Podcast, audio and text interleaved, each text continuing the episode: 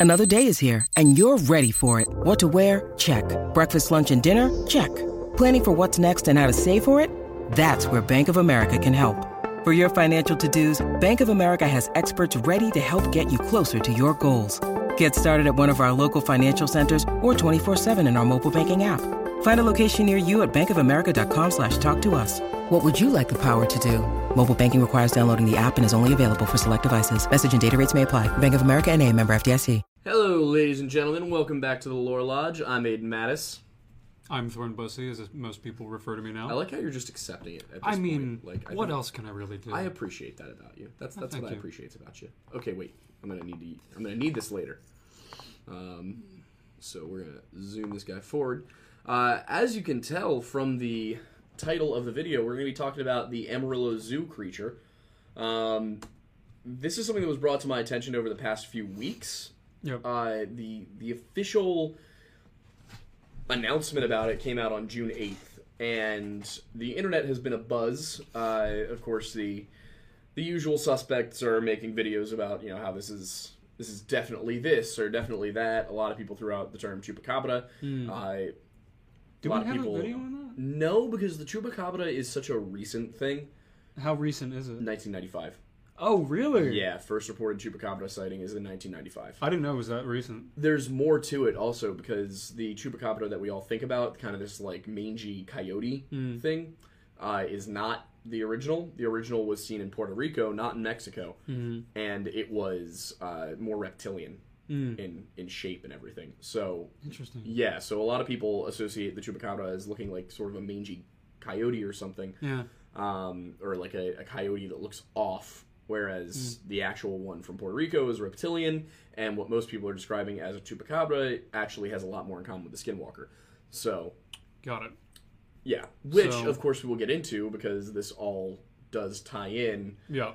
to a lot of skinwalker mythology because and and I spent a lot of time on the internet today looking into skinwalker stuff and uh, ended up in a skinwalker ranch rabbit hole so we've got uh, a lot to go off of today Oh, I bet. but let's uh, let's start with this this creature from the Amarillo Zoo um, here here here's what I want to say uh, a lot of people have pointed out that this looks like Sonic the Hedgehog a lot of people have said chupacabra. A lot of people have been like, "Oh, it was a, a guy from a furry convention and he just got lost." I do like that someone specifically said Sonic, Sonic the bef- Hedgehog. before they had to fix him for the trailer because somebody say everybody- that? yeah, that's what That's the really the, funny. Yeah, the the guy on the news thing was like, yeah, he looks like Sonic before they had to go and fix him because everybody hated the design.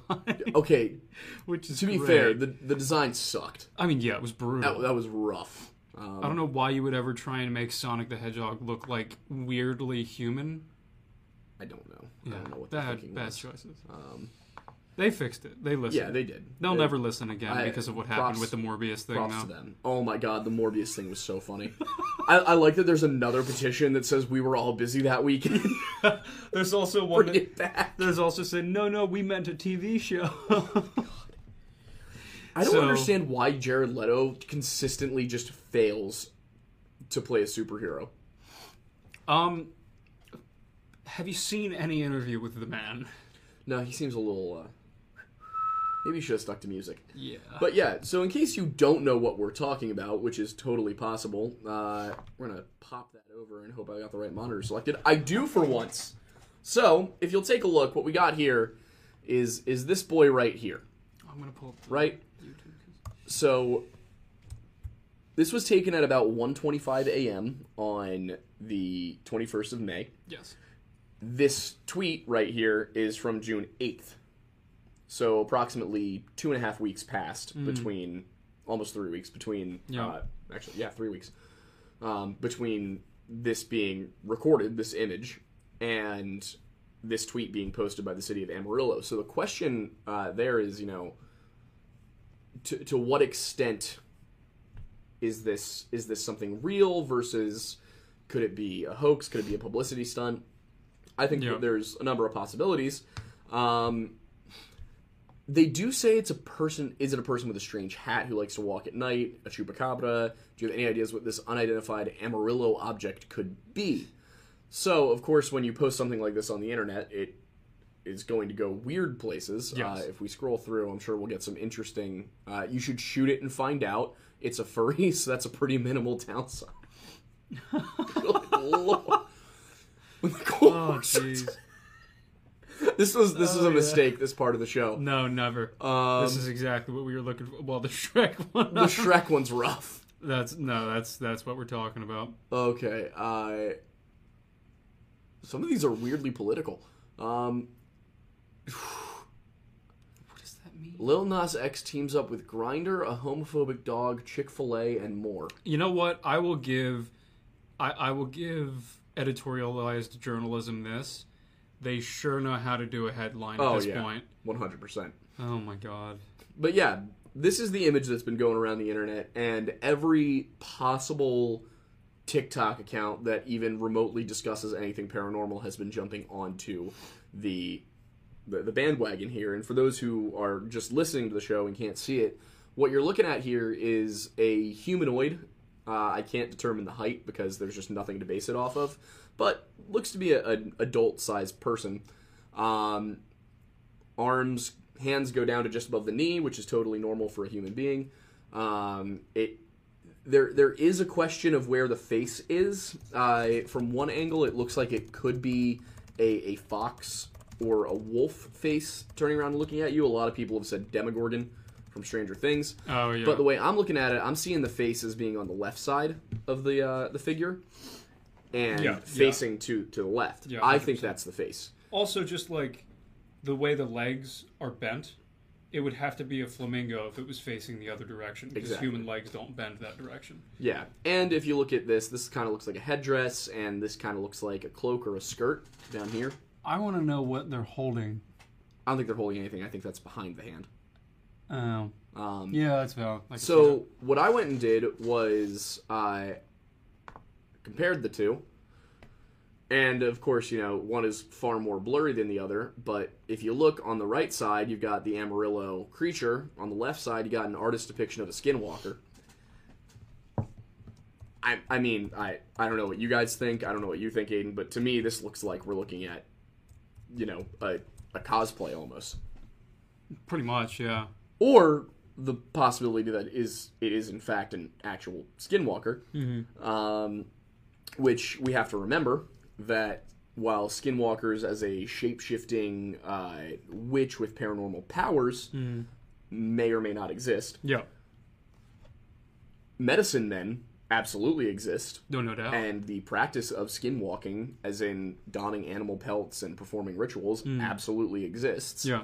So it is theoretically possible that what we're dealing with here is an actual skinwalker, or it could be a person dressed up as a skinwalker. It could be, uh, you know, any number of things. But when I look at these two pictures side by side, I just think that there's no way of saying that those don't look similar. Yeah, Like no, the- you would have to actively be trying to get people to think Yeah. it isn't that. I will say it does look to me like this one's wearing pants. Um, Yes. those look like trousers. Yeah, Uh, but other than that, yeah, uh, come, if you're gonna do it, commit to the bit. Come on. yeah. Why are, you should be wearing a wolf pelt skirt? Yeah, dude. Um, and like you know, apparently like furry boots. Oh, Uggs. You could have worn Uggs, worn Uggs, and a kilt. How dare you? But that is uh, kind of my opinion on the subject here. the The story itself is just kind of odd. Like uh, city officials like putting this request out to the public could mean one of two things: either they they are at the point where they're so genuinely confused that they figured the public might know, Yeah. or they're aware that it's not real and this is a publicity stunt to get people to go to the zoo or Yeah. to raise awareness or just to get people interested in local events. Um, the uh, the the uh, the Parks and Recreation director for the city of Amarillo said, "We just want to let the city of Amarillo have some fun with this. It's definitely a strange and interesting image. Maybe Amarillo can solve the mystery of our UAO, unidentified Amarillo object." So to me, that does not read like something that they're concerned about No. necessarily. No, More so, it's it's something that they just want to like, you know, they're they're capitalizing on. I mean, I wouldn't be surprised if the entire t- police department is probably just sitting there and they're like, I mean, worst case scenario, it's an It's- actual skinwalker, and we can't do anything about it. Yeah, well, that or like because I'm imagining most of them probably don't believe in it, so they're probably like, it's probably just some weird dude in a dress. So like, let's have fun with it. It's 2022. Nothing wrong with a dude in a dress Exactly. or a maid outfit. or a headdress. Or a Throwback. outfit. Good lord, I think I have to put that on again, don't I? For what? I don't know. I feel like there was a donation goal that We should really keep track of our donation goals. Yeah, I liked uh, one guy commented on my TikTok about this who said uh, that he accidentally walked through a furry convention, Yeah. and How was that? and uh, basically every reply to his comment was, "What do you mean accidentally? like, how do you accidentally walk through a furry convention?" How do you how do you look at? Uh, well, I guess you'd have to literally just be watching your own feet for like a solid hundred yards, and then look up and realize, oh god. Somebody in the chat did just say, uh, Michaela the Creative said, We've also had kids break into that zoo and let animals out, so it's not exactly the most secure zoo out there. Interesting. Ooh, that's rough. Well, I, I want to know what kind of animals were taken out. I don't know. I did have one guy who uh, somebody pointed out they were like, "Oh, wasn't this a no sleep post?" And I was like, "The no sleep post was posted on like, you know, it was posted five days ago." Got it. Uh, This is the no sleep. The no sleep post is clearly based off of the image. Um, yeah, valid. But yeah, so I mean, what we're looking at here, it's uh, bipedal, humanoid proportions. Um, looks to be wearing some form of headdress. Uh, that's that's about all there is to go off of. But yeah, that's uh, that's kind of where I've netted out on this one. I think that we're looking at a just basically a, a hoax, maybe um, publicity stunt. But if it were to be something else, and I, I, I just want to point out to any of my detractors that I do sometimes take the rational approach. Um, I'm not, you know, I'm not going to pretend that I think this is something it isn't. But the region of the United States that this is in is, in fact, uh, the the American Southwest. Amarillo is in Northwest Texas, so it does fit in the area of the Athabascan peoples, the Southern Athabascan peoples, who at this point I have learned are pushing to go by the term Dine, which is the Athabascan word for it, rather than the Algonquin word. The Algonquin uh, peoples described this group of nations as Athabascan because they came from around the Athabasca Lake. Yeah. Uh, the Algonquin, of course, live around the Canadian border with the United States. The Athabascan slash Dine people are originally from northwest Canada, okay. and sometime uh, prior to the Like Alberta or more north? like all the way the the entire western side of Canada. Okay, got it. Okay. Um, basically, yeah, like Northwest Territories, the Yukon, Alaska, like British Columbia. yeah, yeah, yeah. Um, and at some point, which is escaping me right now, they actually did my a, a number of them migrated south.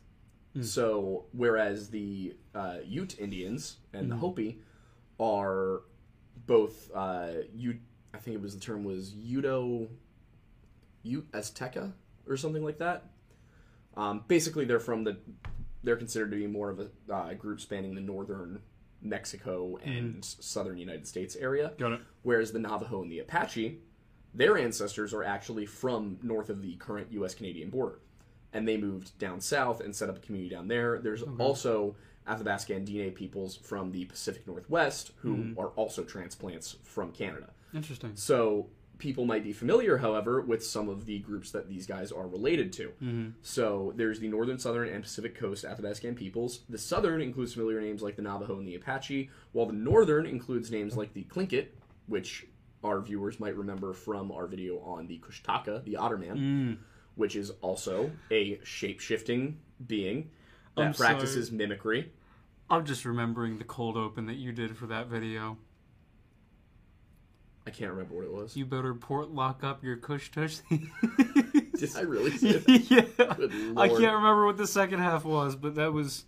I just remember struggling to hold in the laughter Yeah. when you dropped that one out of nowhere.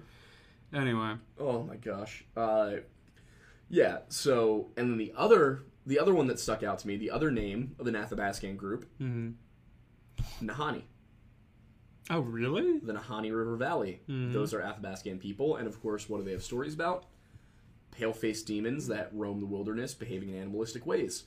So, between the Kushtaka, the Skinwalker, the uh, pale-faced demons of Nahanni River Valley, I'm sensing a trend in storytelling here Yep.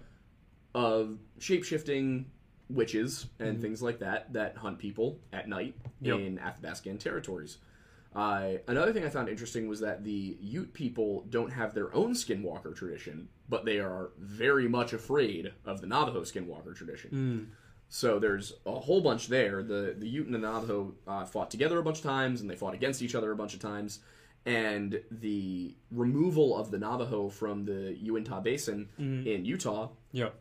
the, the permanent removal actually does have a lot to do with the Ute tribes uh, siding with the United States military and pushing the Navajo out, which resulted in the Navajo version of the Trail of Tears, where they had to go all the way southeast to uh, Arizona and New Mexico.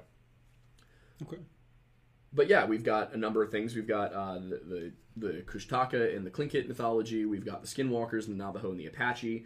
Um, and for Skinwalkers, for those who are not aware of the actual lore here, what we're dealing with is evil medicine men who practice shapeshifting for dark purposes. Because in Navajo culture, shapeshifting is not a uh, inherent negative. Yep. It is instead a very common cultural practice and what the Navajo believe. And I got this from uh, was NavajoNation.org, I think, uh, or NavajoPeoples.org. It was it was a Navajo site. Um, what I got was their definition of shapeshifting does not necessarily match what a European might think when that term is used. So Europeans and European Americans, when we think shapeshifter, we think like werewolf, something like that. They think more. Uh, it, again, putting this in terms that Europeans and European Americans will understand because that is the majority of our audience. They're thinking something closer to like berserkers or Ulfhednar, which were the uh, Norse warriors who would dress up in pelts and get themselves high on psychedelics and put themselves into the mental state of the wolf or the bear or something like that. I would love to. What is there a show that shows that? Vikings. Does it?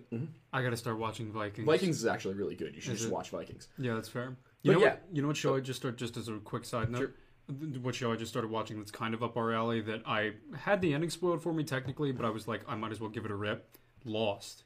Oh yeah, I've had the ending spoiled too, but I think I might want to watch it. We should do that. I I'm on episode like six right now. Lost Watch Party in the Discord. Ooh, that'd be fun. That would be fun. I can say I, I was surprisingly impressed the first two episodes that a show that I already had spoiled for me had mysteries that were good. Yeah. Even in just the first episode, I was like, all right, I'm gonna give it a rip. Yeah, I've watched like the now. first three, and they even if you know what happens at the end, the way they set it up is entertaining. It's Oh, a good yeah. show. The, the writing's really good. And there's still other interesting like mysteries about the characters themselves. So like Yeah. it's really cool. Yeah, because I know what happens to everybody. I don't know like the story of how they get there. Exactly. Um, which I'm happy to learn. I'm happy to watch. Yes. I I cannot remember what I was talking about though. Yes, Uh, shapeshifting. yes. So the the Native American version of shapeshifting in many cases, and again, this isn't universal to all Native American tribes, but when they just dress up in headdresses or they wear the uh, pelt of an animal or something like that, and they put themselves into a headspace, their goal is to adopt the characteristics of that creature.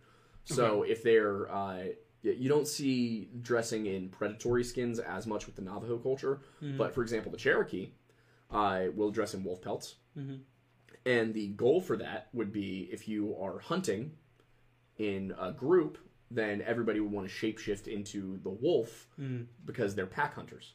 Yeah. And the idea is that you're going to take on the attributes and the instincts of that creature and use it to your own advantage. Yeah. Now, when you're doing that for the purpose of hunting to feed your family or scouting for a war party or mm. something like that, that's an acceptable use of shapeshifting in uh, these in these cultures. Mm. What is not an acceptable use of shapeshifting is doing it to harm people in your own tribe, to advance your own personal gain at the expense of others.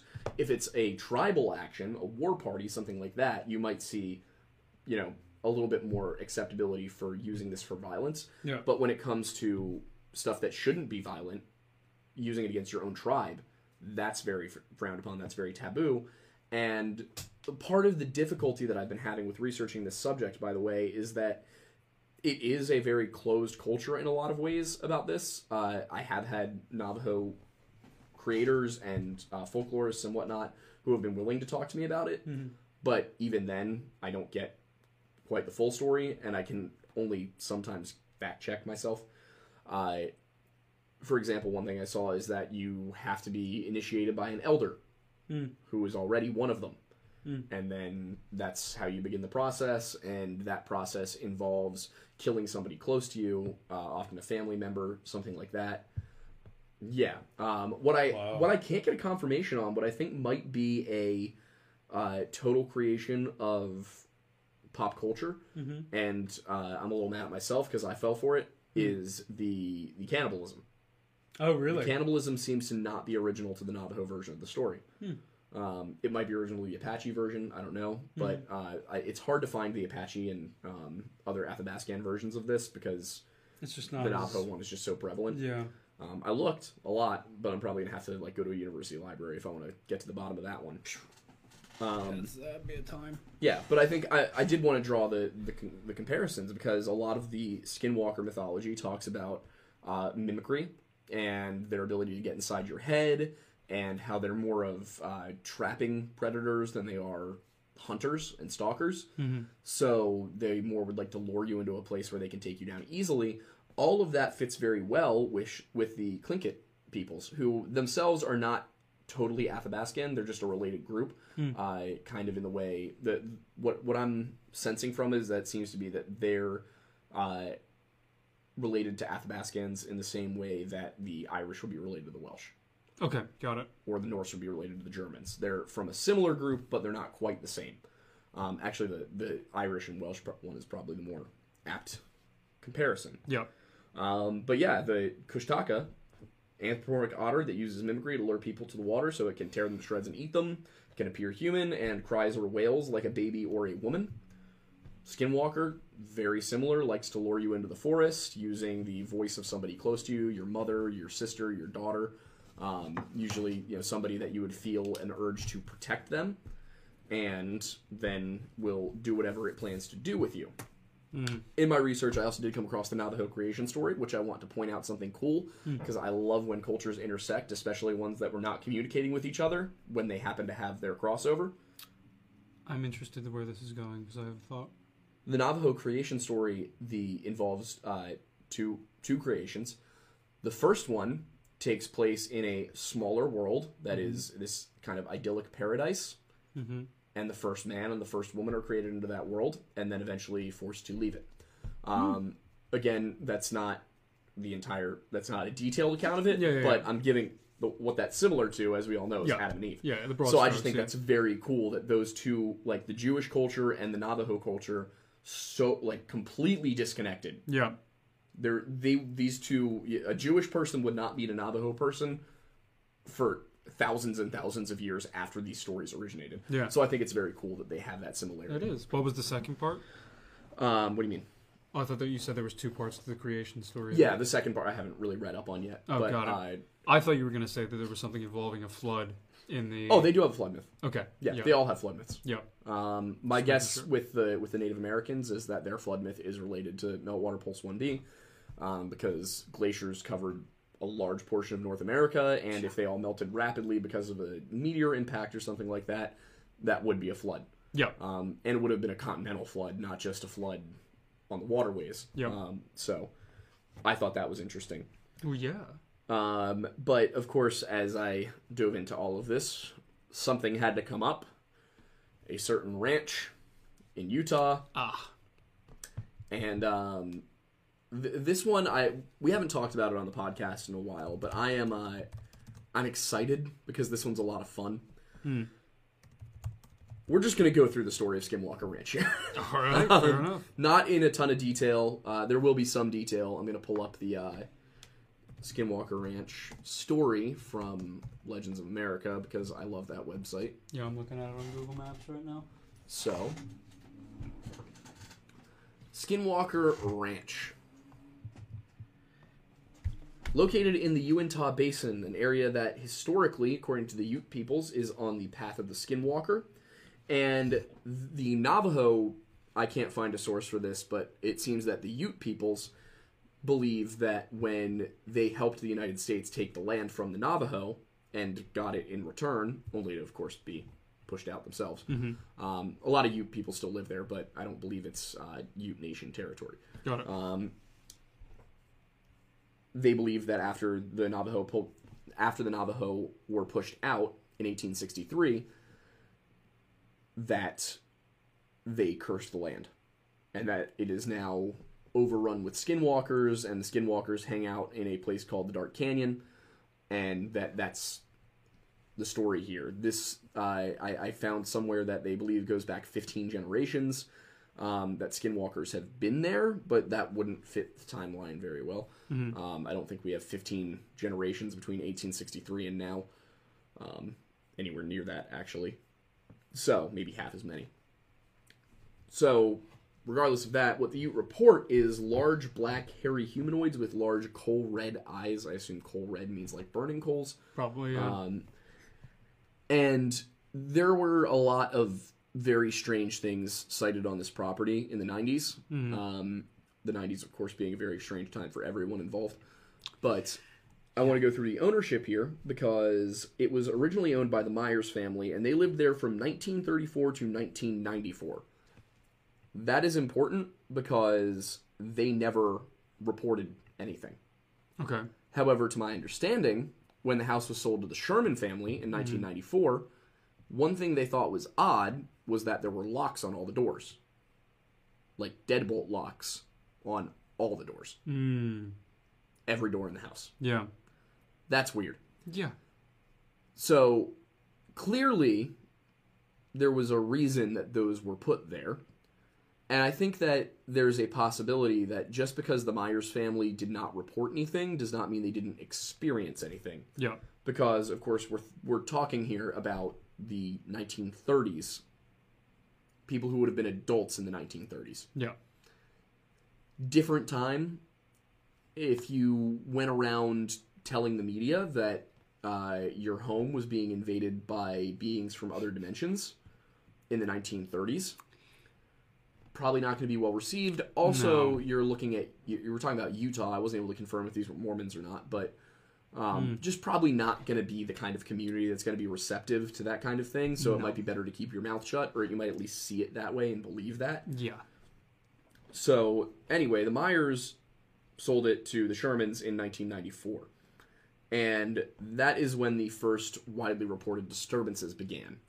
So what we've got here, uh, I'm going to scroll down to the recent section of it. So the very day that the Sherman family took possession, the family spotted a, and this is from legendsofamerica.com, Skinwalker Ranch. The very day they took possession, the family spotted a large coyote or wolf in one of their pastures, which soon approached, making its way to a livestock pen. Then grabbed a calf by the nose, trying to drag it through the corral bars. Terry Sherman and his father then began to beat the animal to make it release the calf, but were unsuccessful. The story here goes that they shot it a number of times, they beat it, and it just wouldn't die, and eventually walked away. Uh, no sign of blood, and they follow the tracks for about a mile, and then they they end as if this thing just disappeared into another dimension Yeah.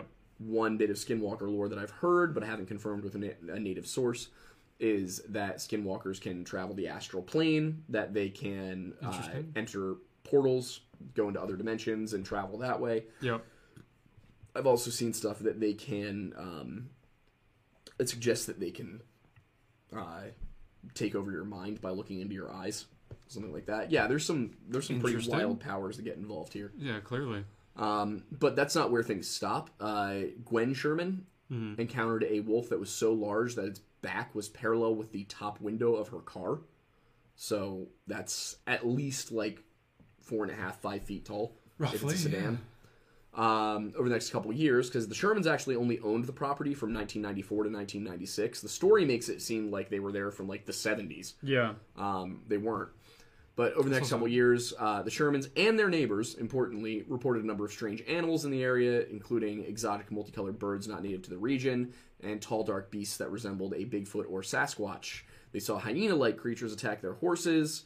Um, they saw beings emerge, like l- tall, black beings emerge from portals um, and just walk off places. Yeah. Uh, Weren't there? I can't remember if you said this already, but the orbs as well. yeah, the orbs are one of the last things to happen. Yeah. Um, they saw strange lights. A lot of people suggested UFO activity. Um, one of the dead cows had a hole in the center of its left eyeball, which is just weird. Um, Yeah. Six inch hole uh, carved out of its rectum, which is just weird.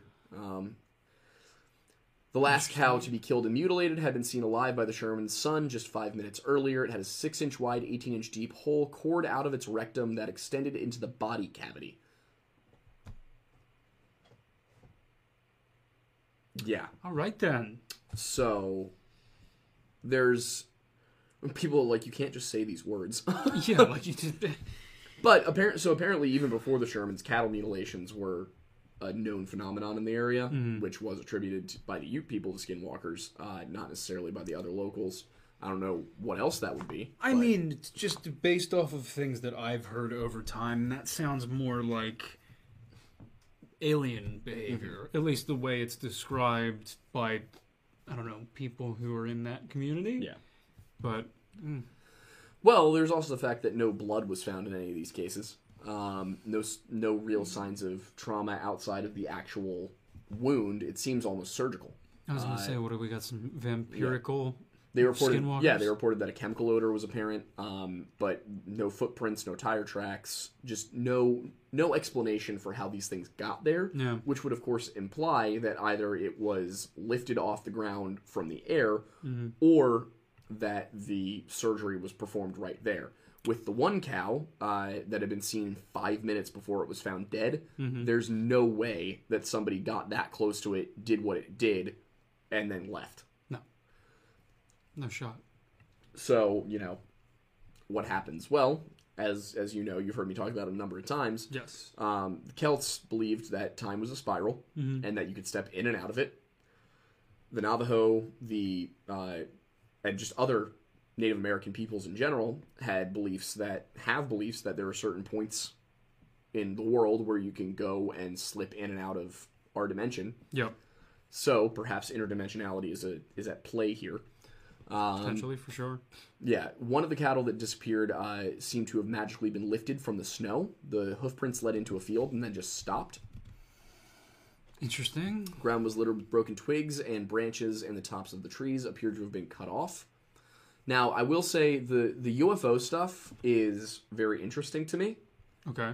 um, especially because of the timing. But I I don't think there's any hard evidence of it. Um, other strange events: uh, pastures would inexplicably light up at night. Could hear heavy machinery that sounded like it was underground. Um, Yeah, that one's interesting to me. yeah, all sorts of really weird stuff. Uh, according to legendsofamerica.com, the final straw occurred one evening in May of 1996 when Sherman was outside with three of his dogs. This is the story about the orbs. Okay. Orb darting around the field and then goes into the woods. The dogs chase after it, and when he eventually when he eventually sees the orbs disappear, he finds just three piles of ash, not actual dogs. So they appear to have been vaporized. Well, that's not great.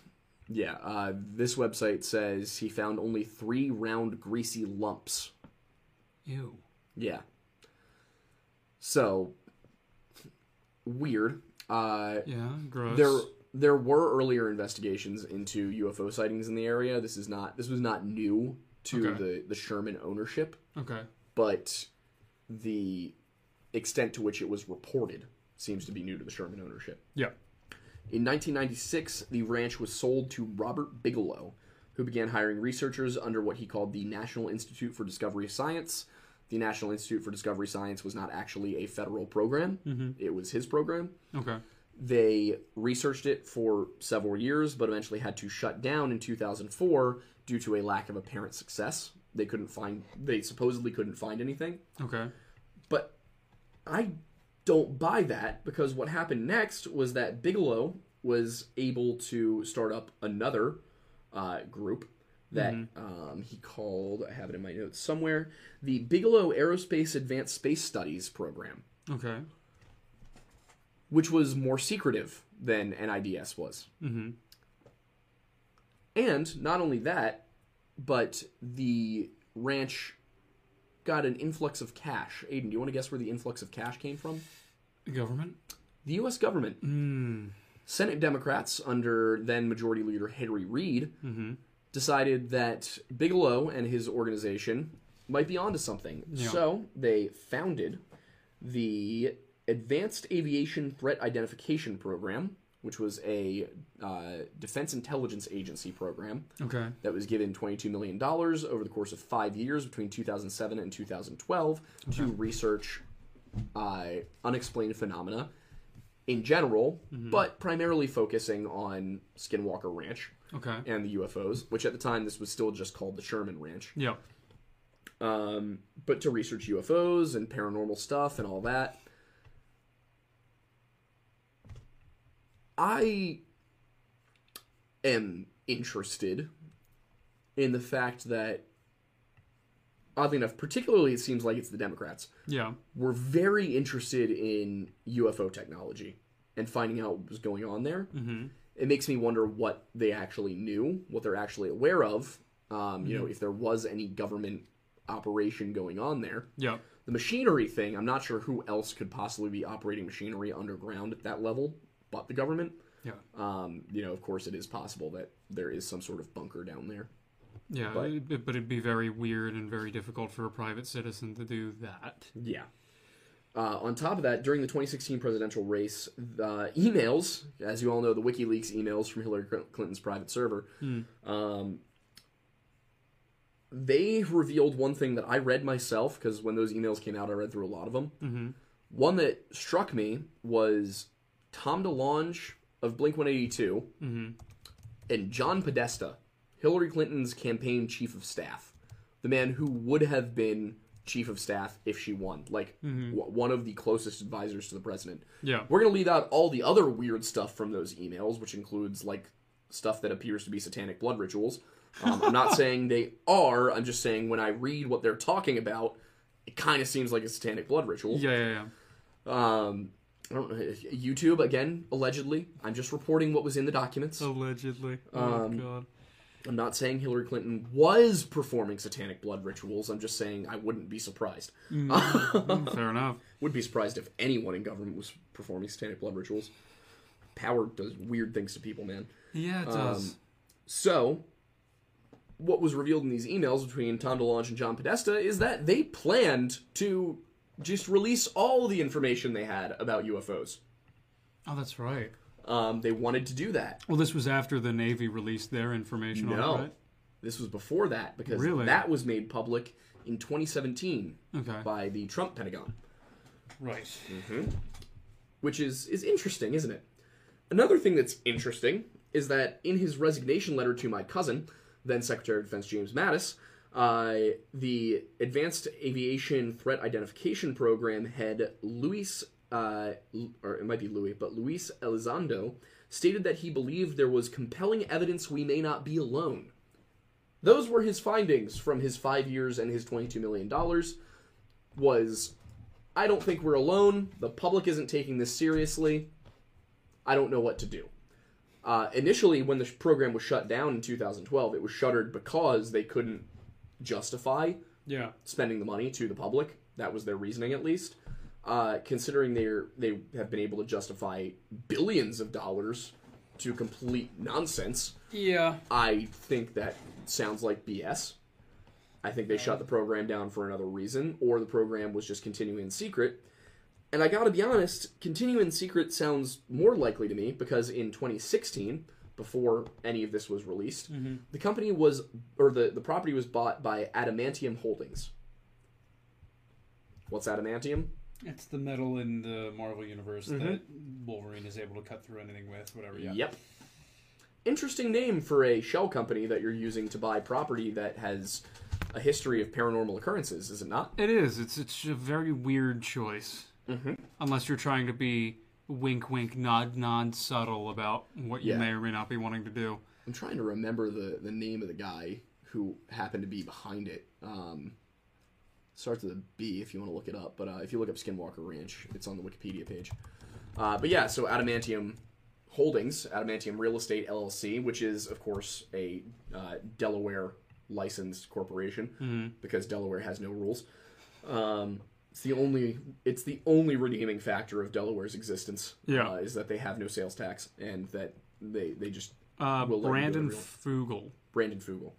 So, Brandon Fugel is the actual guy behind Adamantium Holdings. The second this place was bought by Adamantium Holdings, private security. more intense private security than ever before. The entire property was fenced in, private security full time, and all the rights. This this guy, uh, what was his name? Brandon Fugel, yeah. Brandon Fugel and Adamantium Holdings get all the rights to merchandise and licensing for TV shows and movies and documentaries.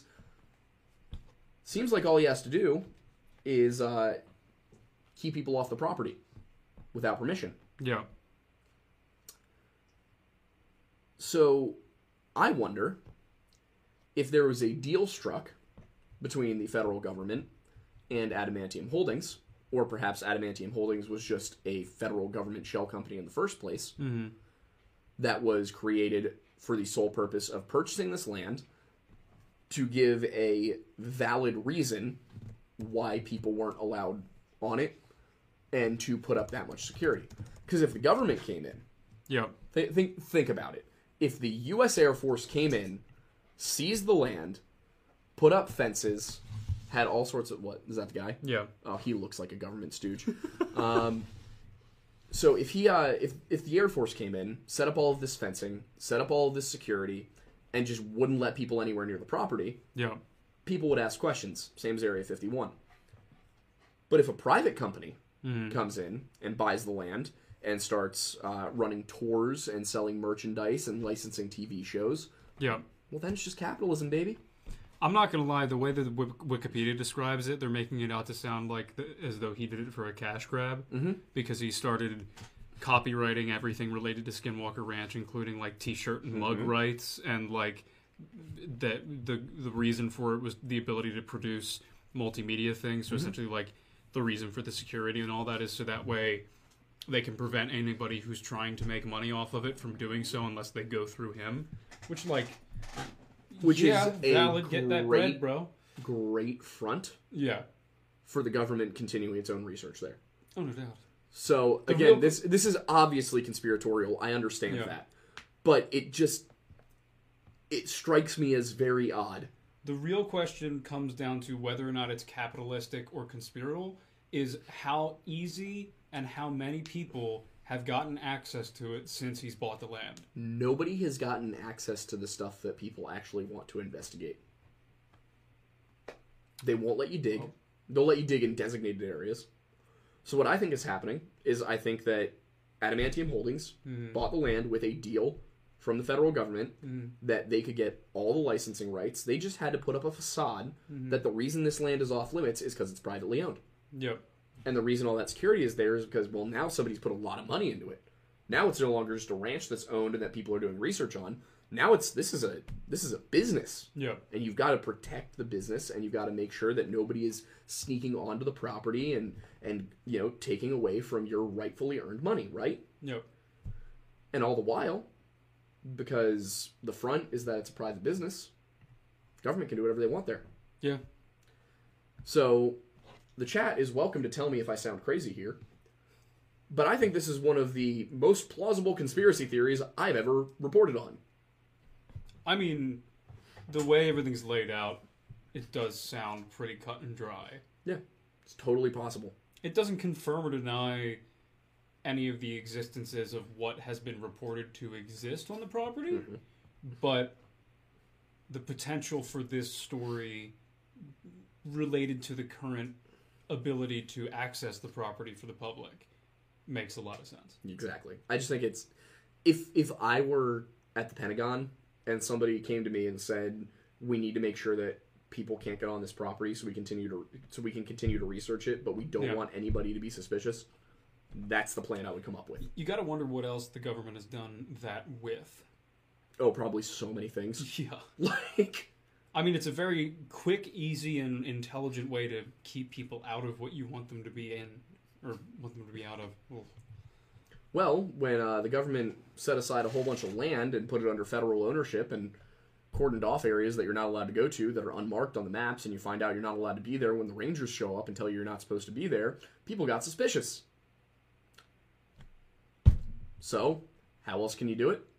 Private industry. Yep. And the way corporations became a thing in the first place, I don't know how many people know this. It's kind of a little tidbit about American business history. The first corporations in U.S. history were like bridge building companies that would incorporate Yeah. and work in, to incorporate meant that you were like becoming a essentially a government business. Oh, you were okay. you were given a monopoly yeah. on something in exchange for service to the community. Interesting. So in ser- in, in exchange, by the way, to give a business a monopoly on something because it benefits the state, there's a word for that. It's fascism. Um, Yeah. Theodore Rose or not Theodore Roosevelt, uh, Franklin Delano Roosevelt did a lot of that. Um, Just to remind people that the uh, most popular president in U.S. history was proto Hitler. Um, Also to remind, also to remind everybody how much Mattis dislikes FDR. I do not like FDR. You, I, we should probably do a vid- video on FDR Also- as to why you know you don't like him. I genuinely don't think that I'm not making a political video. Um, I genuinely don't think that the New Deal would work today because I, I just I, I just don't think it would. I don't even remember the particulars of the New Deal. What he did was he hired unemployed civilians for massive construction projects, and I don't think you convince 2022 Americans to do that. No. Um, the New Deal is not a replicable thing. Also, like OSHA wouldn't let it happen. No, we're not. they say bring out the Bork Bork, so I guess come here. There we go. That's a good boy. Also, somebody He's said made that they an wanted you to appearance. do a video on Waterloo at some point. Waterloo, Yeah, like the Battle of Waterloo. I believe so. Might have to bring back the history hut, I suppose. Might. Um, so that's about all I have for for the actual content of the show. Well, Uh, we've- I think that we'll head over to, to question time Yeah. to remind people. Um, I know we've hit the two hundred and fifty dollar goal for the month. I have to do the math on the rest of it. Uh, so you guys are getting Screamo Bob the Builder. Uh, the musical track for that was kindly provided by Kalen Kennedy, I believe was his last name. I believe so. Yes. Um, and it honestly it slaps. Oh no, it's was really, really good. good. If you weren't here last, was it last week? That we Uh, yeah, it was last It's, week. it's Um, really good. That's something that I will probably be able to come out with. Uh, I don't think we have a show for a little while after this weekend, so I can blow out my voice if I choose to. Um, oh, you mean for? yeah, for all you had to say. By the way, my band is called All You Had to Say. You can follow us on Instagram. Um, Do you have one coming up this coming we weekend, have or was last week? Friday. Okay, Yeah. cool. Uh, Where is it? Molly's. Oh, cool. Yeah, so if you're in the Phoenixville or just the sou- southeastern Pennsylvania area and you want to come see my band play, we're going to play at uh, Molly Maguire's in Phoenixville, Pennsylvania. on That I may night. actually have to do or be able to do because I'll be out here again and you can hang stuff. with Thorn Bussy. He'll sign autographs. You can buy him drinks. He's very fun when he's drunk. oh God, why does everybody keep saying that? You know who else was fun? Oh, Tommy.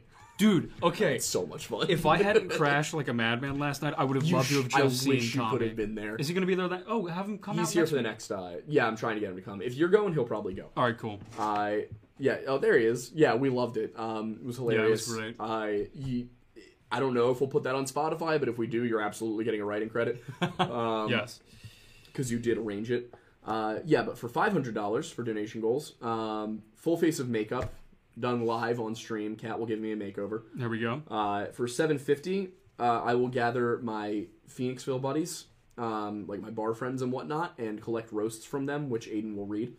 Uh. That'll be and for one thousand dollars, we will make a ten to fifteen minute short film that is a romantic comedy about somebody falling in love with the Wendigo. You realize if we do that, that thousand dollars is just going to go to the budget for the film. Yeah. Oh God. Um, oh, hey, PJ. I, I don't know how long you've been here, but I hope you heard me uh, plug the band. Um, PJ is our drummer. oh, Uh, nice. he's hanging. Um, so, yes, of course, Arson, you will get your thank you for keeping track. But yeah, so those are the donation goals. Uh, if you'd like to donate and make me embarrass myself, go for it. That is how we fund the show. That's how we keep making money. Is uh, apparently not the content. It's no. me hurting myself uh, for laughs. You keep it's offering very it up. slapstick. I think here. people at this point just want to see how far they can push you. Yeah, that's fair enough. But yeah, so if y'all have questions, we will answer super chats first. We will answer other questions uh, if we can get to them. But that's uh, that's about it. Yeah, we had a few super chats earlier on the Rogue Chaos says, "Aidan, do you enjoy being my only good father figure?" Ah, A little bit salad. I'm a little young to be your dad, I said, but I guess Happy salad. Father's Day to me. There we go. you might have some calls that you should make. um, hiding in plain right from Mithrin for two hours. I, I'm not sure. I think you meant sight. to. Um, or, or he, one of us might have said that instead of saying so. I don't know. I just set it to all messages, but I can't see. Uh, yeah, I can't. I know there were two there were two from the earlier very beginning, but for some reason they're Uh, not showing up right now. for the hi baby. How are you? Uh, for those who Oh. sent in questions earlier, thank you. See if I Um, I Oh, cannot. Yeah, no, I can only get so far. Yeah, there. we can only scroll back so far now, which is Yeah. unfortunate. Well, no, there's a way to see him. Hang on. Uh, Oh, just gotta bring it up. Dexter Morgan is watching, uh, watching us. Can you confirm my suspicion that skinwalkers are just ancient Navajo furries?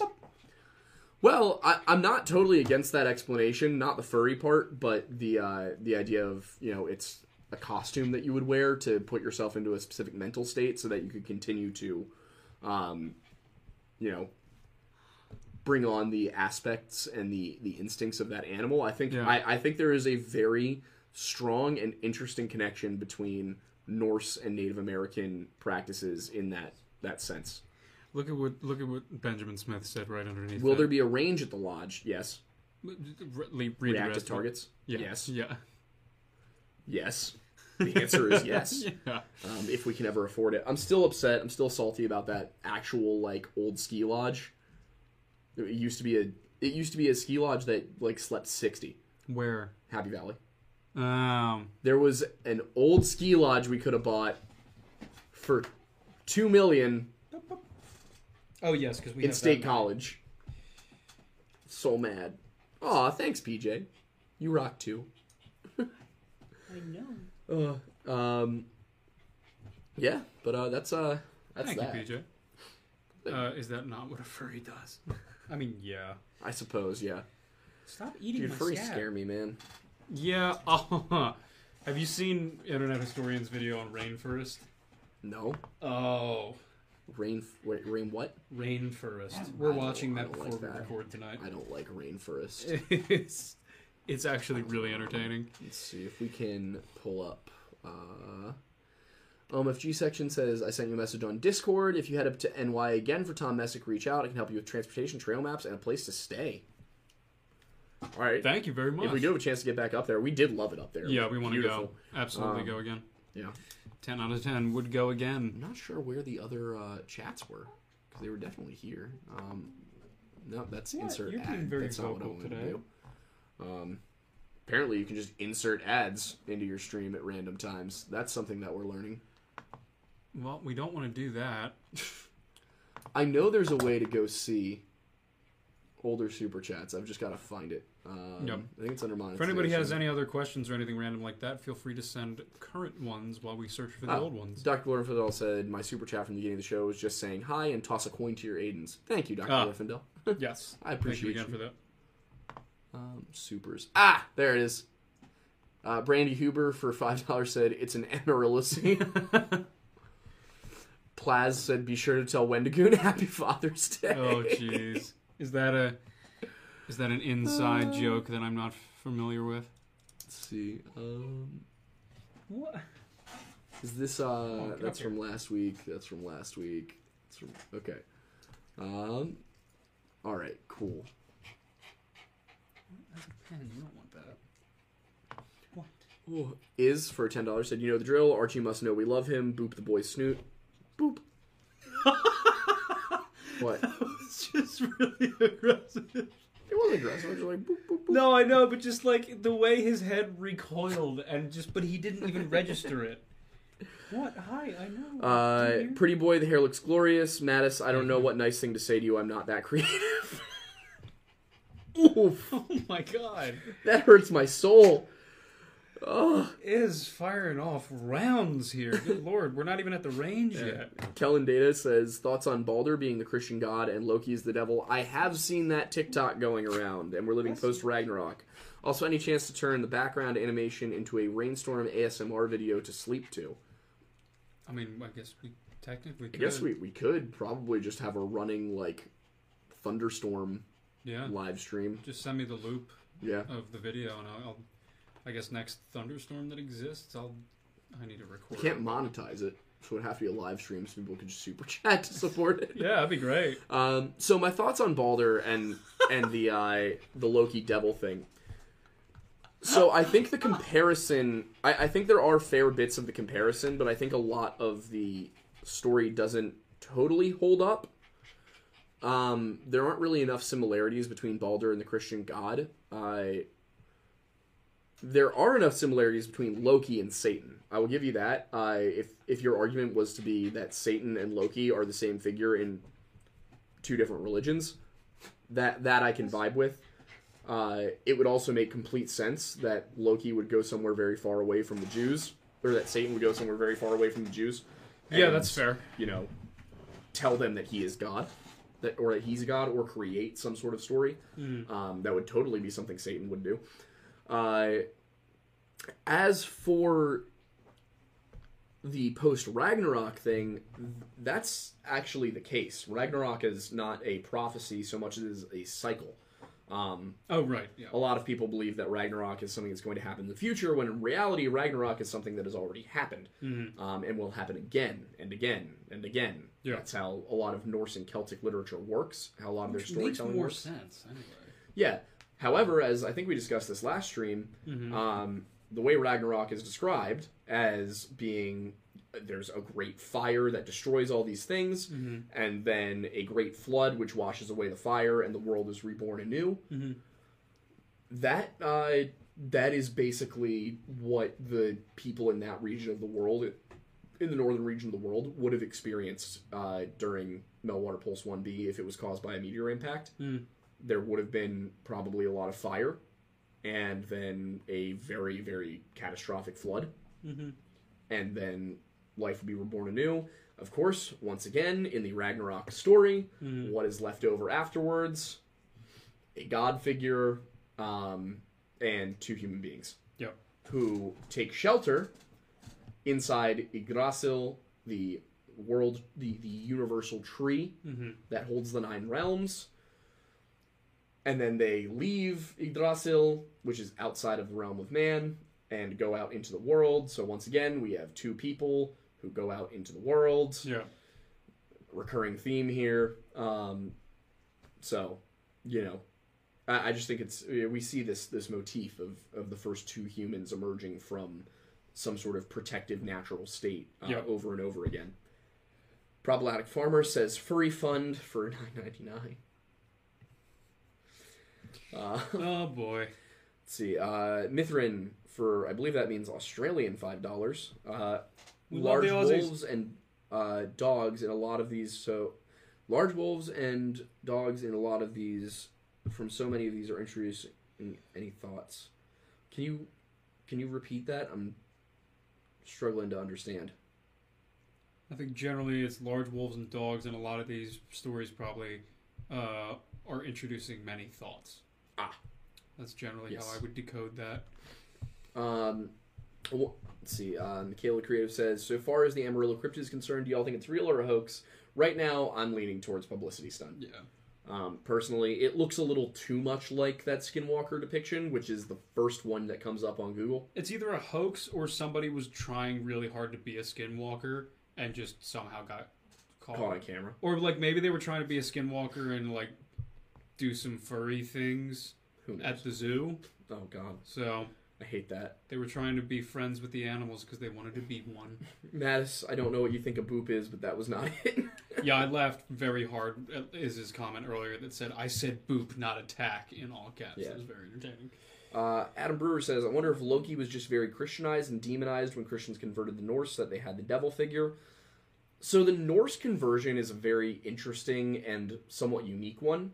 The early converts to Christianity from the Norse peoples did so in England, and they did it for a number of reasons. For some, it was political. Mm-hmm. There were situations where the English were going to win, mm-hmm. but the English were willing to allow a peace agreement if the Norse converted to Christianity. So in some cases, that was what happened. Uh, that happened a lot with uh, the Great Heathen Army in 868, uh, and so on. And then there were uh, people like Olaf Tryggvason, who's the first um, Christian king of Norway, and Saint Olaf, who's one of his descendants. Um, Yeah. You know, all these different characters. Saint Olaf, of course, is directly related to Harold Hardrada. Um, and there was some violent conversion in those cases, but in a lot of cases for Norse people, the Norse religion did not rule out the existence of the Christian God. A lot of pagan religions were henotheistic in the sense that they believed in their gods and also there were other gods. Their gods were just, in their opinion, hmm. stronger. So in some cases, there were Norse armies who fought the Christians and lost, and Yeah. their only reasoning for that was, well, the Christian god must be stronger than ours. Yeah. And so some converted for that reason. Got it. Um, and then when you finally get the situation where the where Snorri is writing down the Norse sagas, I have I have a mind to to believe that he was actually honest because the the Loki that we get um, in Marvel and pop culture before he became a Marvel character uh, on the big screen was still a fiendish trickster, but not necessarily in the evil sense.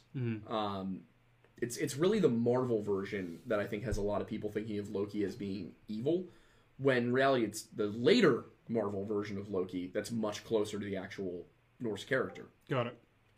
Loki is uh, rarely described as evil because the thing about the Norse gods is that whereas in a lot of uh, you know Judeo-Christian and Abrahamic faiths and stuff like that, God is good. We're almost dualist in the sense that there is God, which is good, and that which is not God, God is not good. Um, it's not necessarily evil, but it's you could do better. Is Yeah. essentially the way that Christian theology works in that sense. Yeah. So, in Norse mythology, the gods are not inherently good. The gods have flaws. The gods are very human. Um, in in a lot of ways, they have lust and greed, and uh, they make mistakes, and they have pride. One of Thor's greatest downfalls is his pride. So Loki is not necessarily evil. Yeah. Loki is also half Jotun, so he's not expected to be, you know, just chill Yeah. with the gods. Yeah. So Loki's not an evil figure, and I don't honestly even read him as being demonized. Loki is a completely rational figure. Interesting. Um, see, what else do we got here? I do like History Daddy's theory of uh, I'm 90% certain the Amarillo creature is a Crash Bandicoot advert. I haven't seen a Crash Bandicoot game in years. Right? Do they make them Uh, anymore? someone correctly booped the fluffy baby. Okay, Archie, come here. Come hither. Does this look like a boy who does not enjoy the way I booped him? Hey, Archie, look at me. Boop. How's that? Not better? You're a good boy. All right. But I think that brings us to uh, about the end of the show. We appreciate all y'all hanging out, being a part of our our our crew Yeah, much appreciated. and uh, we will we will catch y'all on the next one. Indeed. Look forward to it. We've got to film another video for you tonight, so Yes. So we're, we're not done providing content for you yet. just we're done providing content for tonight. yes. all right, thank you all so much. Once again, I'm Aidan Mattis, I'm Thorn Bussy. And thanks for stopping by the Lore Lodge.